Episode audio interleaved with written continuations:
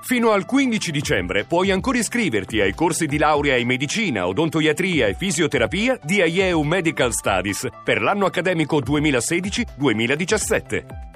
Informati subito all'800 44 44 33 o nei centri studio CEPU. Voci del mattino. Nel valzer dell'ardore già batte il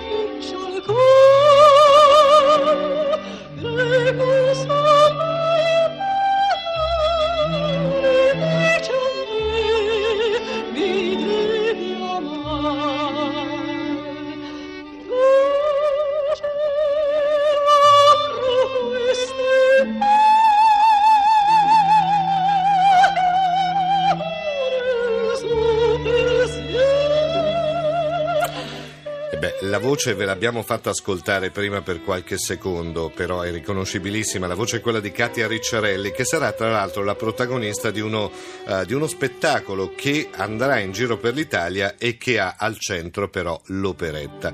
Io saluto subito il regista di questo spettacolo che è in studio con noi, che è Sandro Corelli. Buongiorno Sandro. Buongiorno Lorenzo. E allora intanto dici tu cosa stava cantando qua eh, Katia, Katia Ricciarelli. Vedova Allegra, Tace il Labbro. Ecco.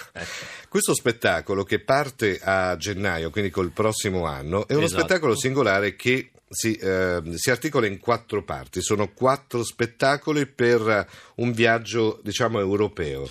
Sì, diciamo, allora, è un- uno spettacolo particolare, Viaggio nell'operetta, scritto da Gianni Gori e Alessandro Gilleri, che va a, così, a ripercorrere la storia dell'operetta eh, viennese, l'operetta ungherese, quindi andremo a Budapest, l'operetta parigina e londinese, per arrivare poi all'operetta italiana a Roma e anche con la commedia musicale. È uno spettacolo, non è, non è un'operetta, è uno spettacolo, diciamo, eh, un grande concerto recitato con Katia Ricciarelli, con Andrea Binetti ed altri cantanti emergenti ma grandissimi artisti. Tutto questo per rilanciare poi quella che è la grande compagnia di operette Sandro Massimini, perché Sì, sì. dobbiamo ricordare che Ecco, Massimini è stato uno dei massimi esponenti ol- dell'operetta. oltretutto il mio maestro per dieci anni, da qui nasce appunto la nuova compagnia Sandro Massimini con questo spettacolo. Debutteremo al Teatro Boni di Acquaprendente il 7 di gennaio, poi saremo a Roma al Teatro Torbella Monaca, al Teatro delle Muse, al Teatro Marconi e poi arriveremo nella patria dell'operetta a Trieste. Ecco, e qua a Trieste ci sarà, come dire, eh, una sorta di mh, celebrazione vera della- dell'operetta. Sì, no? perché- poi Trieste è la patria dell'operetta? Ma Trieste, io sono stato a Trieste la settimana scorsa e sono in partenza di nuovo per Trieste, si respira ancora l'aria viennese. Eh, beh. Cioè, arrivare a Trieste è quasi Sei essere. alle porte di Vienna, Sì, siamo, siamo quasi a Vienna, quindi la città forse più, più indicata per l'operetta, dove nacque negli anni 70 il grande festival internazionale Sì. dell'operetta con eh, Fulvio Gilleri e Alessandro è il figliolo che dopo tanti anni ha ripreso. Diciamo, ha proseguito quello che è stato il, il lavoro de- del papà. Quindi Trieste, il Teatro Verdi, il Castello di San Giusto, eh, noi vorremmo addirittura riportare l'operetta ai fasti dell'epoca, magari anche al Castello di San Giusto, perché, Perché no? no? Perché no? Mai, mai iniziare, come Esatto. dire, m- meglio puntare più in alto, In alto. possibile. E poi ecco, la, la cosa più importante è Katia, perché Eh, Katia, eh, quindi lei sarà la nostra, eh, la nostra guida in questo viaggio dell'operetta, sarà il filo conduttore di tutti gli spettacoli e quindi io invito il pubblico a venire al teatro perché comunque la signora Ricciarelli ha ancora da regalare grandi emozioni. Beh, accidenti, cioè lei intanto è una straordinaria diva dell'opera. Esattamente, eh? esattamente. E poi l'operetta che non ha niente, come dire, ha di meno rispetto all'opera, perché forse no. è anche più complicata Beh, l'operetta, passaggi, se si parla dell'operetta, dei grandi allestimenti di operette che purtroppo gli antilirici oggi hanno un po' dimenticato perché Mm. non sono mai nei cartelloni degli antilirici, sono allestimenti anche molto sontuosi e molto costosi. è molto articolati. molto anche, certo. articolati e saper fare l'operetta bisogna saper cantare, ballare, recitare. Il tenore dell'operetta non può essere il tenore dell'opera lirica perché Mm. deve avere un altro carisma, un'altra duttilità scenica. Deve essere un attore anche Esattamente, prima che anche un un, cantante, attore, quindi- anche un attore e anche un ballerino. anche un ballerino. Insomma, deve qua perché poi l'operetta, se vogliamo, è un po' la, la mamma del musical, no? Esattamente, la mamma del musical, della commedia musicale italiana. Purtroppo anche i nostri teatri italiani, romani, vediamo molti titoli importanti, sempre di musical stranieri, ma nessuno rimette mai in scena delle operette. Cioè, i giovani di oggi non sanno neanche cosa sia Eh, un paese dei eh, campanelli, una vedova allegra o un'acqua cheta. Quindi diamo anche delle pillole di cultura, della nostra cultura italiana. Beh, la mia, la tua generazione ce la Sì, ricordiamo noi, perché vabbè, mandava noi- in onda alla Rai esatto, l'operetta eh, sì, quando eravamo esatto, molto esatto. piccoli. Paolo Poli, quindi... la TV in bianco e nero, che era quella degli anni 70, insomma. Quindi.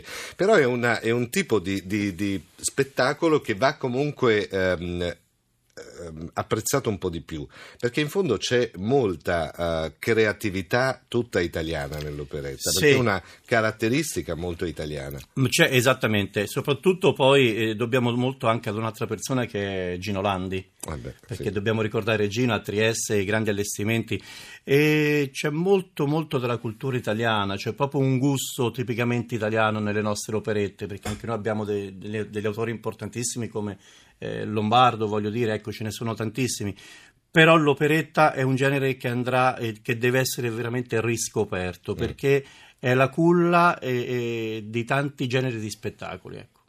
Tu tra l'altro eh, non è la prima volta che fai, comunque ci, ci lavori da anni nell'operetta, come viene eh, percepita adesso dal pubblico? Ma eh, Lorenzo, l'operetta allora eh, si ha l- il timore che se uno propone un'operetta non ci sia il pubblico giovanile al teatro. Non è affatto vero, perché poi il giovane, se vede una volta l'operetta, torna, perché è un genere che affascina, che ti prende completamente, perché eh, è ricco di, di belle musiche, di recitativo, di comicità, di costumi.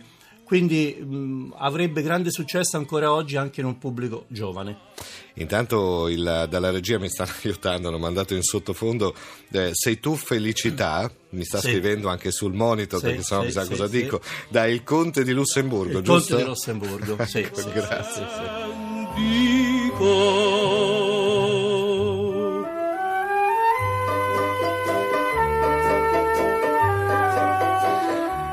il tenore Franco Archioli, giusto? Grande tenore. Artioli. allora, questo per fare anche capire che in fondo esistono delle forme di spettacolo che alcune volte, chissà per quali strani fenomeni sociali, passano in secondo piano, ma non avrebbero, eh, come dire, hanno tutta la, eh, la- la- la nobiltà di stare in primissimo piano. Assolutamente, assolutamente. Cioè, l'operetta è uno spettacolo, un genere di spettacolo che ha eh, diciamo, lo stesso livello di, di poter stare accanto in un cartellone lirico di un teatro dell'opera di Roma. Potremmo leggere benissimo la Ida e la Vedova Allegra o il Pipistrello, perché non, sono, non ci sono differenze. Ecco. Perché poi a un certo punto sono state messe così da parte le operette? Forse anche per ignoranza. ecco così. Direi sì, sono Senza- molto senza sì, scusanti. Sì, no, senza scusanti, perché comunque sia l'operetta è un genere che deve essere riscoperto assolutamente. E dall'operetta sono nati artisti incredibili a livello nazionale e internazionale come la nostra Daniela Mazzuccato, Eh beh, sì, che io l'ho vista l'altra sera al teatro Palladium di, Roma, 70 anni il suo compleanno. E voglio dire, è un'artista bravissima, un fisico incredibile, una voce ancora eccellente ed è nata nel mondo dell'operetta. Insomma, quindi come a volte bisogna anche guardare un po' indietro, però con quest'occhio al futuro, no? Perché in fondo adesso sare- è molto più semplice probabilmente anche a livello scenico imbastire l'operetta, no? perché ci sono dei sistemi anche elettronici che danno la possibilità di Sì, sì, sì. allargare molto da un punto di vista visivo quello che è il palcoscenico. An- All'epoca c'era bisogno di tutt'altra cosa.